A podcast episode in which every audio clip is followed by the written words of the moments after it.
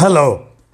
కానమోకు కథావచనం మోహనవచనం పరిజ్ఞాన హితబాండం శ్రోతలకు ఆహ్వానం నమస్కారం.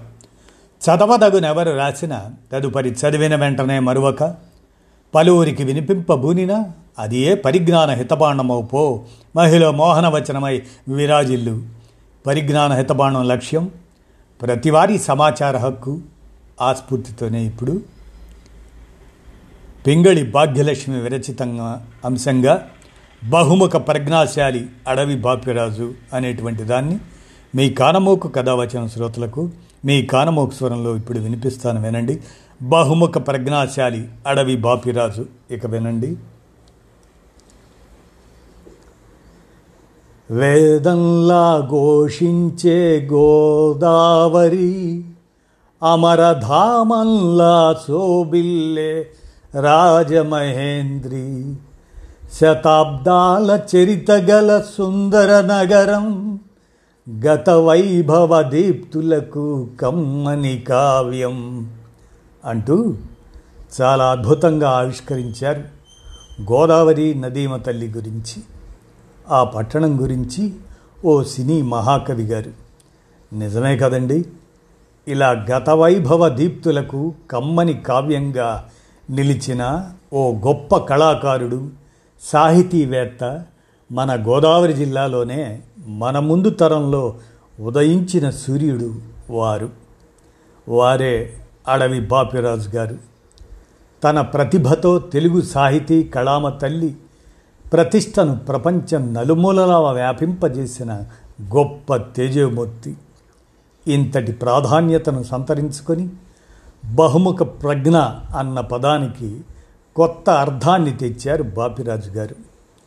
ఓ కవిగా ఉత్తమ నవలాకారుడిగా ప్రసిద్ధ కథకుడిగా వ్యాసకర్తగా రేడియో నాటక రచయితగా విమర్శకుడుగా ఏకాంకిక రచయితగా అనువాదకుడుగా మేటి పత్రికా సంపాదకుడుగా ప్రముఖ చిత్రకారుడుగా చలనచిత్ర కళా దర్శకుడుగా గాంధేయవాదిగా దళిత జనోద్ధారకుడుగా ఇలా అనంతంగా అన్ని రంగాలలో రాణిస్తూ అందరికీ ఆదర్శంగా నిలిచారు.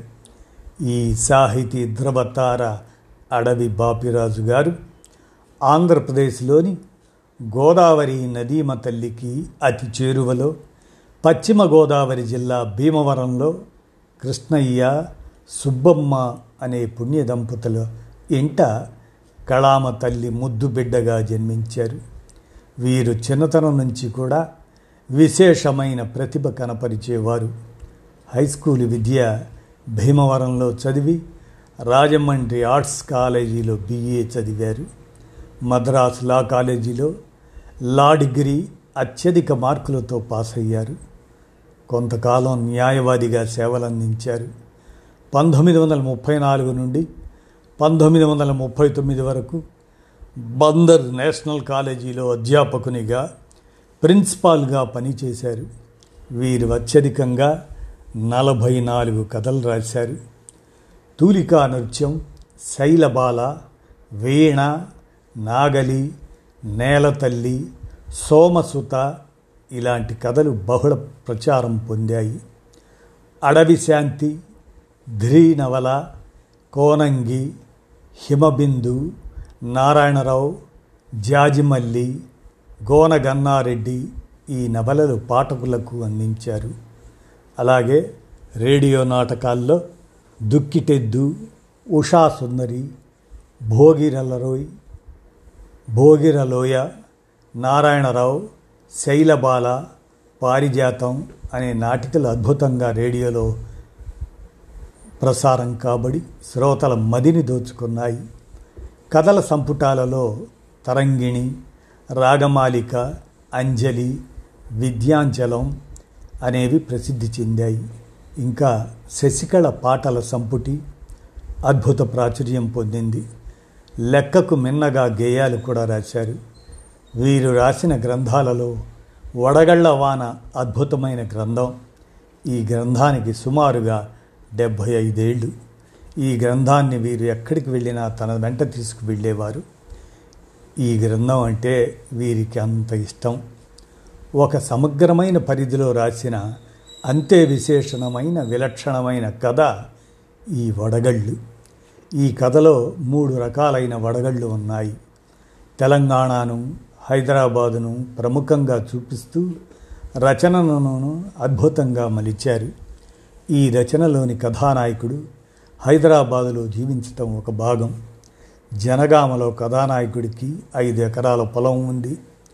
అది ఒకసారి వడగళ్ళ వాన కురిసి బాగా నష్టం వచ్చింది. దాంతో అతను హైదరాబాదు వలస వచ్చి సుల్తాన్ బజార్లో ఒక కాంగ్రెస్ వాది తన కొట్లో కొంత భాగం అంటే వీధి అరుగు మీద అద్దె లేకుండా ఇచ్చాడు. దాంట్లో కథానాయకుడు పాన్ షాప్ పెట్టుకొని సుఖంగా జీవించాడు. ఆ రోజుల్లో భారతీయ సైనిక దళాల విముక్తిని సముపార్జించి స్వేచ్ఛను నెలకొల్పిన ప్రజా కళాకారుల దురహంకారం తొలగిపోయి కాంగ్రెస్లోనే మరో వడగళ్ళవాన కురిసింది అంటారు రచయిత. కథలో రెండవ వడగళ్ళవాన ఇది. పంజాబ్లో జరిగిన బీభత్సంలో భార్య కుమారుడు మరణిస్తే కూతుర్ని తీసుకొని పండిట్ కృష్ణకుమారి గాయత్రి అనే అయోధ్య వంశం అతను హైదరాబాద్ వలస వచ్చారు. ఈ కథలో పతంజలి శాస్త్రి వీరికి రెండు వందల గజాల స్థలం ఇచ్చాడు. చిన్న కుటీరం నిర్మించుకొని నివాసం ఉంటారు పండిట్ పతంజలి. పతంజలి పండిట్ గారి కూతుర్ని ఇష్టపడతాడు. రచయిత అంటారు ఆమె జీవితానికి పతంజలి ఆగస్టు పదిహేను అయ్యాడు.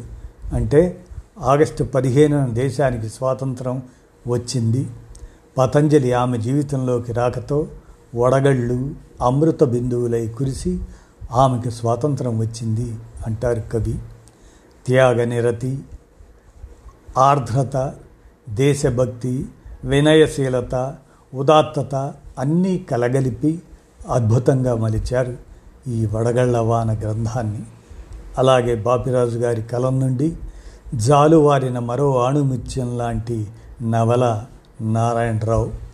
నిజ జీవితంలోని వ్యక్తుల జీవితాలను ప్రధాన ఇతివృత్తంగా స్ఫురింపజేసే సాహితీ ప్రక్రియ ఈ నవల. ఈ నవలను బాపిరాజు గారు పంతొమ్మిది వందల ముప్పై నాలుగులో రాశారు. ఈ నారాయణరావు నవలల్లో జీవితాలు అభిరుచులు ఆంధ్రుల గుణశీలాలు గ్రామీణ జీవితాలు శాస్త్రాల గురించిన విశేషాలు ఇలా అనేక అనేక కొత్త విషయాలను ఈ నవలలో అక్షరీకరించారు. ఈ నవలలో అన్ని యథార్థ సంఘటనలే చూపించారు. ఇందులో నారాయణరావు పాత్రని బాపిరాజు గారు పోషించారు. ఇందులో చదువు రాని శారద పాత్రని చదువుకున్న శ్యామల పాత్రని అద్భుతంగా చూపించి స్త్రీలకు చదువు ఎంత ముఖ్యమైనదో ఈ నవల ద్వారా బాపిరాజు గారు చాలా చక్కగా చెప్పారు. అలాగే ప్రాపంచిక విషయాలు కథా వస్తువులుగా ముస్తాబై బాపిరాజు గారి ఎదుట నిలబడేవి వాటినే కథలో ప్రవేశపెట్టేవారు. అలాగే కవితా హృదయం ఉన్న ప్రతి ఒక్కరిని ఈ నవల చదివిస్తుంది. ఈ నారాయణరావు నవల ఆంధ్ర చెన్నపురి విశ్వవిద్యాలయాల్లో పాఠ్యగ్రంథంగా ప్రవేశపెట్టారు. అలాగే ఈ నవలకి ఆంధ్ర విశ్వకళా పరిషత్ వారి బహుమతి కూడా లభించింది. వీరు స్వాతంత్ర సమరయోధునిగా జాతీయోద్యమంలో పాల్గొని ఒక సంవత్సరం జైలు జీవితం కూడా గడిపారు. బాపిరాజు గారు జైల్లో ఉన్నప్పుడు భార్య వీరిని చూడడానికి వస్తే ఆమె కద్దరు చీర కట్టుకొని రాలేదని ఆమెతో మాట్లాడలేదు. దాంతో ఆమె ఇంటికి వచ్చి చాలా బాధపడ్డారు. ఇది ఆయన దేశభక్తికి నిదర్శనంగా చెప్పవచ్చు. అలాగే తాను అనుభవించిన జైలు జీవితాన్ని తొలకరి అనే నవలగా మలచి చిత్రీకరించారు. ఈ నవలలో తన పాత్రని బాపిరాజు గారు అద్భుతంగా పోషించారు. అలాగే సినిమా రంగంలో కూడా వీరు ఎంతో గొప్పగా రాణించారు. మీరాబాయి ధ్రువ విజయం పల్నాటి యుద్ధం అనసూయ అనే సినిమాలకు పంతొమ్మిది వందల ముప్పై పంతొమ్మిది వందల నలభై మధ్య కాలంలో కళాదర్శకుడిగా తనదైన శైలిలో అద్భుతంగా మలచి ఆ చిత్రాలకు మంచి పేరు తెచ్చిపెట్టారు అలాగే వీరు రేడియో నాటకాలు కూడా అద్భుతంగా రాసి వాటిలో నటించారు. ఇంకా వీరు ఆకాశవాణి సలహాదారునిగా కూడా పనిచేశారు. వీరు మీజాన్ దినపత్రిక త్రివేణి పత్రికలకు సంపాదక వర్గం బాధ్యతలు చేపట్టి అన్ని విధాలా పోటీ ప్రపంచంలో ముందుండి నడిపించి కళ్ళ ముందు కదలాడే వార్తలను కథనాలను ప్రచురించి మంచి పేరు సంపాదించారు. అలాగే మరో అద్భుతం తెలుగు సాహిత్యంలో ఆనాటి నుంచి ఈనాటి వరకు ఎవర్ గ్రీన్గా అందరూ ఎంతో అద్భుతంగా పాడుకునే బావా బావా పన్నీరు బావను పట్టుకు తన్నేరు వీధి వీధి తిప్పేరు వీసెడు గంధం పూసేరు చావిడి గుంజకు కట్టేరు చప్పిడి గుద్దులు గుద్దేరు అనే పాటని అడవి బాపిరాజు గారే రాశారు. ఈ పాట ఆబాల గోపాలాన్ని ఎంతో గొప్పగా ఆకర్షించింది. ఇంకా అందరినీ అలరించే ఉత్తేజపూరితమైన గీతాలను ఎన్నో రాశారు. ఈ బావా బావా పన్నీరు పాట రాసినప్పటి నుండి వీరి సమకాలీకులంతా కూడా వీరిని బాపి బావా అని ఎంతో ముద్దుగా పిలుచుకుంటూ ఆ పాటపై వారికి ఉన్న అభిమానాన్ని చూపించేవారు. బాపిరాజు గారు ఎక్కడ ఉంటే అక్కడ కళాపీఠం ఎక్కడ మాట్లాడితే అక్కడ ఒక సాహిత్య నందనం వెళ్ళి విరిసేది. వీరి ఉపన్యాసం వినడానికి విద్యార్థులు అధిక సంఖ్యలో వచ్చేవారు. వీరి ఉపన్యాసంలో మాట పాట ఆట అన్నీ కలగలిసి అద్భుతమైన పదబంధాలతో ప్రేక్షకులకు గొప్ప ఆనందాన్ని ఇచ్చేది. వీరి అభిమానులు ఎవరైనా ఆటోగ్రాఫ్ అడిగితే బొమ్మ వేసి మరీ సంతకం చేసేవారు. వీరికి బొమ్మలంటే అంత ప్రాణం. చిన్నతనం నుండి చిత్రకళ మీద ఉన్న మక్కువతో బందరు జాతీయ కళాశాలలోని ప్రమోద్ కుమార్ చట్టోపాధ్యాయ దగ్గర శిష్యునిగా చేరి భారతీయ చిత్రకళలో నైపుణ్యం సాధించారు. నాయుడు బావ ఎలా ఉండాలి? ఎంకి ఎలా ఉండాలి? అని ఊహించి నండూరి వారి కవితలకు చక్కని చిత్రాలను గీశారు బాపిరాజు. కిన్నెరసాని ఎలా ఉండాలి అని ఊహించి విశ్వనాథ సత్యనారాయణ గారి కవితలకు కూడా చిత్రలేఖనం గీసింది బాపిరాజు వారే. ఇంకా విశ్వనాథ వారి గేయ సంపుటికి కూడా చిత్రాలన్నీ బాపిరాజు వారే గీశారు. ఇంకా వీరు చిత్రించినటువంటి ప్రసిద్ధి పొందిన రెండు చిత్రాలు సముద్రగుప్తుడు తిక్కన. వీరు గీసిన శబ్దబ్రహ్మ చిత్రం నేటికి డెన్మార్క్ ప్రదర్శనశాలలో ఉంది. భాగవత పురుషుడు ఆనంద తాండవం మొదలగు చిత్రాలు తిరువనంతపురం మ్యూజియంలో ఉన్నాయి. మద్రాస్ ప్రభుత్వం కోరిక మేరకు సింహళంలోని సిగేరియా కుడ్జి చిత్రాలు బాపిరాజు గారే చిత్రించారు. వీరు వేసిన త్రివేణి భంగం అంటే ద్రౌపది వస్త్రాపహరణం కురులు విరుచుకున్న బొమ్మ ప్రసిద్ధి చెందిన పెయింటింగ్స్. అలాగే సరస్వతీదేవి ఒక చేతిలో వీణ పట్టుకొని రెండు చేతులతో వేదాలు పట్టుకొని ఒక చేతితో త్రివర్ణ పతాకం పట్టుకున్న భారతమాత బొమ్మని ఎవరి ఊహకందనంత అందంగా మాటలకు అందనంత గొప్పగా చిత్రీకరించి తనలోని చిత్రకళా ప్రతిభను వెనువేదుల్లో ఎగరవేశారు.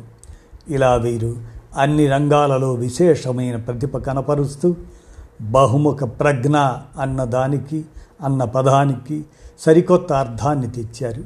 మళ్ళీ ఈ తరంలో ఇంతటి ప్రతిభా పాఠవాలను కనబరిచే మరో ప్రతిభామూర్తి ఉన్నారు. నేను ఎంతోమంది ప్రముఖ సాహితీవేత్త గురించి ప్రస్తావించారు. నేటి తరం బహుముఖ ప్రజ్ఞాశాలిగా వెలుగొందుతున్న కళాకారుని గురించి సూర్య సండే స్పెషల్ మ్యాగజైన్లో ఆవిష్కరించాను. వారే సాహితీ కళారంగ కార్టూన్ రంగ ప్రముఖులుగా బాసిల్లుతున్న గాదిరాజు రంగరాజు గారు. అడవి బాపిరాజు గారిలో ఎన్ని కళలు ఉన్నాయో అన్ని కళలు నూటికి నూరు శాతం ఉన్నాయి రంగరాజు గారిలో. ఇద్దరు పశ్చిమ గోదావరి జిల్లా వాసులు కావడం విశేషం. అలాగే ఇద్దరి పేరు చివర రాజు అని ఉండి రాజాలా వెలిగిపోతున్నాయి వారి పేర్లు. రంగరాజు గారు కార్టూన్ అద్భుతంగా వేస్తే బాపిరాజు గారు చిత్రకళలో దిట్ట.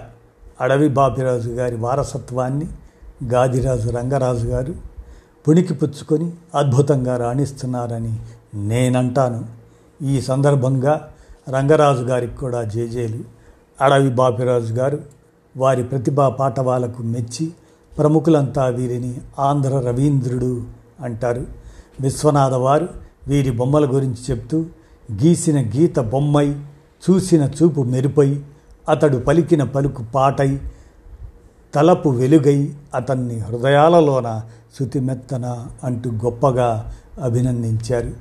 ఇంకా నండూరి వారు ఇలా అంటారు ఆయన బొమ్మలలో పాటలే కారణమైతే నేను ధన్యుడును అంటారు. అలాగే దాశరథి కృష్ణమాచార్యుల వారు ఓ సాహితీ హిమాలయోత్తమ హిమాలయ శిఖరము వలె గంగా యమునా నదుల వలె ఉత్తమ శాశ్వతత్వమును పొందిన ఉత్తమ సాహితీ పుష్పాలలో అడవి బాపిరాజు గారు అగ్రగణ్యులు అంటూ ప్రశంసించారు.